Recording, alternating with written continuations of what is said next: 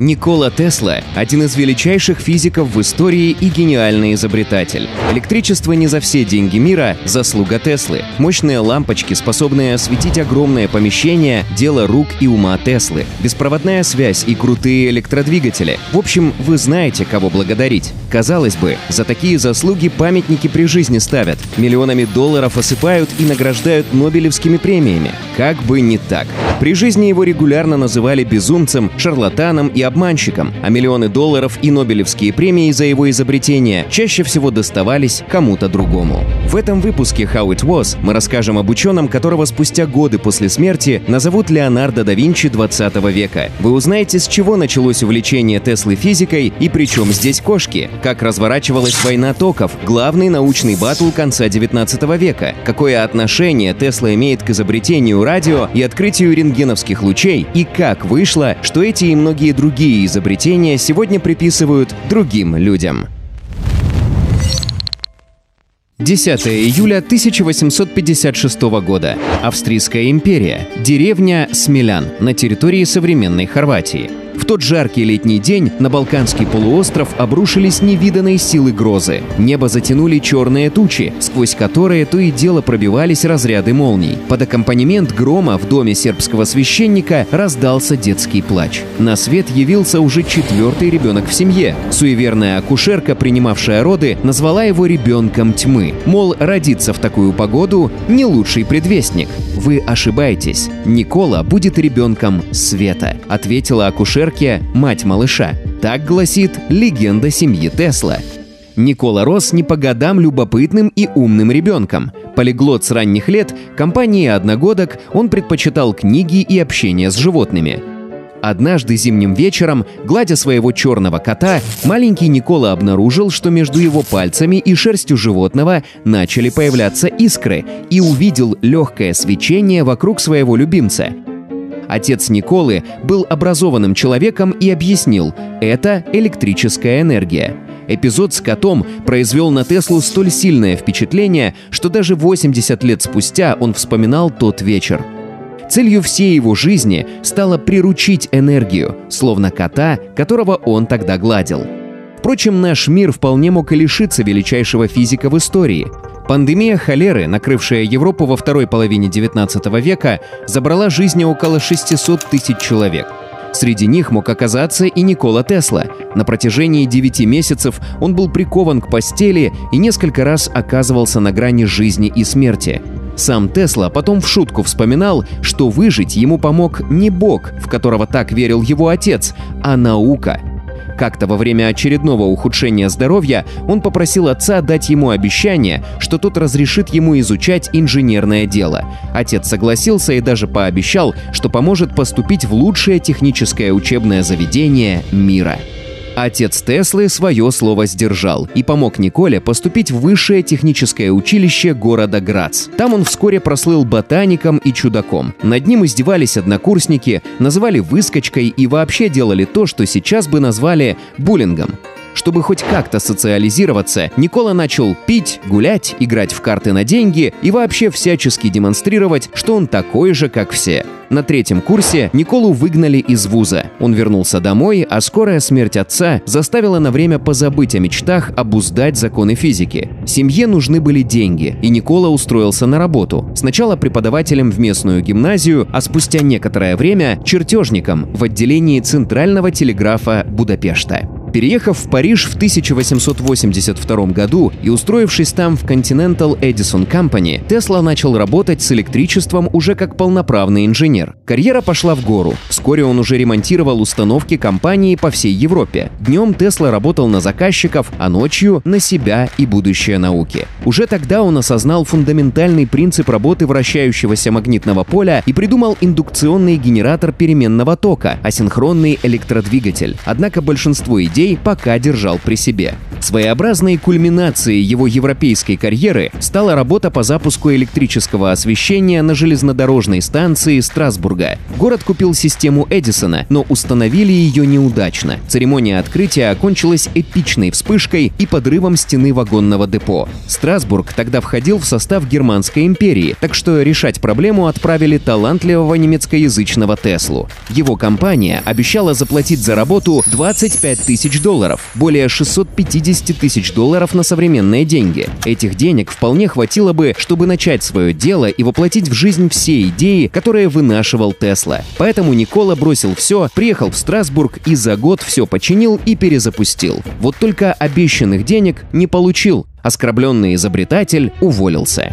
К счастью, вскоре Тесле предложили гораздо более интересную работу в Нью-Йорке у самого Томаса Эдисона, человека, который изобрел лампу накаливания и обеспечивал электричеством полмира. Никола согласился. На дворе стоял 1884 год. Компании Edison Machine Works Никола занял должность инженера по ремонту электродвигателей и генераторов постоянного тока. Для человека ума Теслы работа не пыльная и даже несколько примитивная. Молодой физик уже тогда считал, что постоянный ток, на котором сколотил состояние Эдисон, штука морально устаревшая, и будущее за током переменным. Дело в том, что уровень напряжения переменного тока можно легко менять с помощью трансформаторов, повышающих или понижающих напряжение, а при использовании трех трехфазной системы переменного тока, позднее запатентованной Теслой, эффективность электроснабжения возрастает в разы. Кроме того, придуманный ранее Теслой электродвигатель переменного тока устроен гораздо проще и стоит намного меньше, чем двигатель постоянного. Эдисон был доволен своим новым европейским сотрудником. Тесла работал за троих. Однажды руководство компании пообещало ему выплатить 50 тысяч долларов, более 1 миллиона 300 тысяч долларов на наши деньги, если тот создаст 24 типа различных машин. Никола справился, но обещанную награду выдать ему отказались, сославшись на то, что это же была такая шутка в американском стиле. В итоге, проработав у Эдисона полгода, Тесла ушел, а позже стал активным участником «Войны токов». За главным научным батлом конца 19 века следил весь мир, а полем битвы стала Америка. Тесла создает собственную компанию и несколько лет активно разрабатывает новые устройства, не забывая патентовать свои изобретения. Через несколько лет он встречает другого почитателя переменного тока, конкурента Эдисона, промышленника Джорджа Вестингауза. Последний активно скупает патенты Теслы, а его самого нанимает на работу. Вестингаус начинает активно продвигать в обществе идею внедрения переменного тока. Созданные с помощью Теслы генераторы переменного тока Вестингаус использует при возведении самой большой на тот момент гидроэлектростанции на Ниагарском водопаде. Эдисон, будучи фанатичным сторонником постоянного тока, начинает кампанию черного пиара против переменного. Бизнес Вестингауза травят в прессе, Теслу периодически называют шарлатаном, а переменный ток способным разве что на убийство.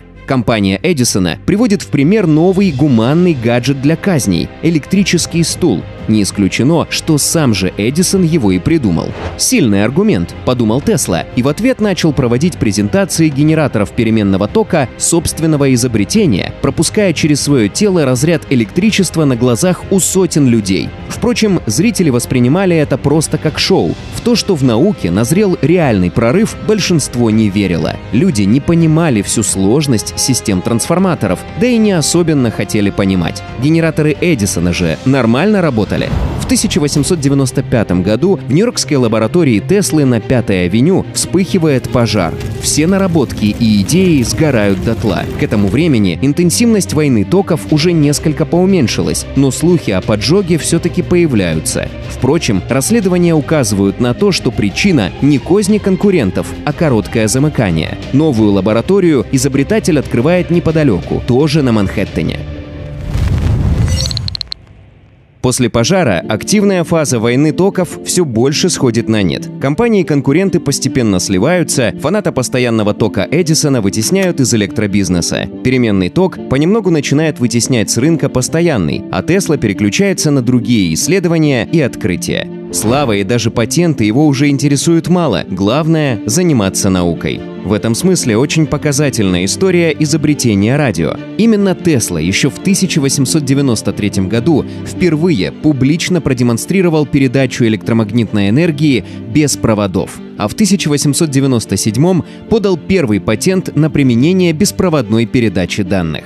Когда в 1900 году аналогичную патентную заявку в США подал итальянец Гульермо Маркони, ее отклонили именно из-за приоритета Теслы. Сам Тесла при этом совершенно не возражал, что Маркони использует его наработки, делая на них имя и деньги. Когда в 1901 году Маркони впервые подал сигнал через Атлантику, Тесла прокомментировал это так. Маркони хороший парень, пусть продолжает. Он использует 17 моих патентов. Но вскоре оказалось, что Маркони не такой уж хороший парень. Наладив мощные связи с аристократией и финансовыми воротилами по обе стороны Атлантики, он смог пролоббировать беспрецедентное решение. В 1904 году американское патентное бюро отобрало у Теслы большинство патентов, касавшихся беспроводной связи, в пользу Маркони.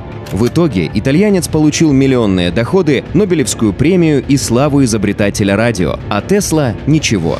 Только в 1943 году Верховный суд США частично восстановил справедливость, вернув патенты Тесле. Жаль, что сам Тесла об этом так и не узнал. Он умер несколькими месяцами ранее. Слава за открытие рентгеновского излучения тоже досталась не Тесле, хотя он впервые зафиксировал и исследовал его еще в 1887 году, за 8 лет до того, как Вильгельм Конрад Рентген сделал первое публичное заявление об X-лучах. Но увлеченный другими проектами, Тесла просто не озаботился получением патента. И так происходило с многими изобретениями Теслы, не говоря уже о том, сколько наработок и почти готовых изобретений сгорели в 1895 году вместе с его лабораторией. Чем старше становился Тесла, тем сильнее он закрывался от общества, создавая вокруг себя ореол загадочности. Его жизнь обрастала легендами. Одни говорили, что опыты Теслы по передаче энергии по воздуху спровоцировали падение Тунгусского метеорита. Другие, что он, работая вместе с американскими военными над секретным проектом, заставил телепортироваться огромный эсминец. Третьи и вовсе твердили, что Тесла на старости лет слетел с катушек, ведь он предлагал многим странам мира купить проект неких лучей смерти, оружия, якобы способного предотвратить Вторую мировую войну. Несмотря на огромное количество запатентованных технологий и разработку многих сотен изобретений, Никола Тесла доживал свои годы в полном одиночестве. У физика не было ни семьи, ни друзей, ни денег, кроме небольшой пенсии, которую ему платила компания Вестингауза. Сам ученый большую часть времени жил в отелях, кормил голубей в парке, утверждал, что общается с ними, носил с собой в кафе 18 салфеток, а в номер требовал каждое утро доставлять по 18 свежих полотенец. Тесла умер в возрасте 86 лет в номере отеля «Нью-Йоркер», будучи уверенным, что человечество просто еще не готово оценить его изобретение –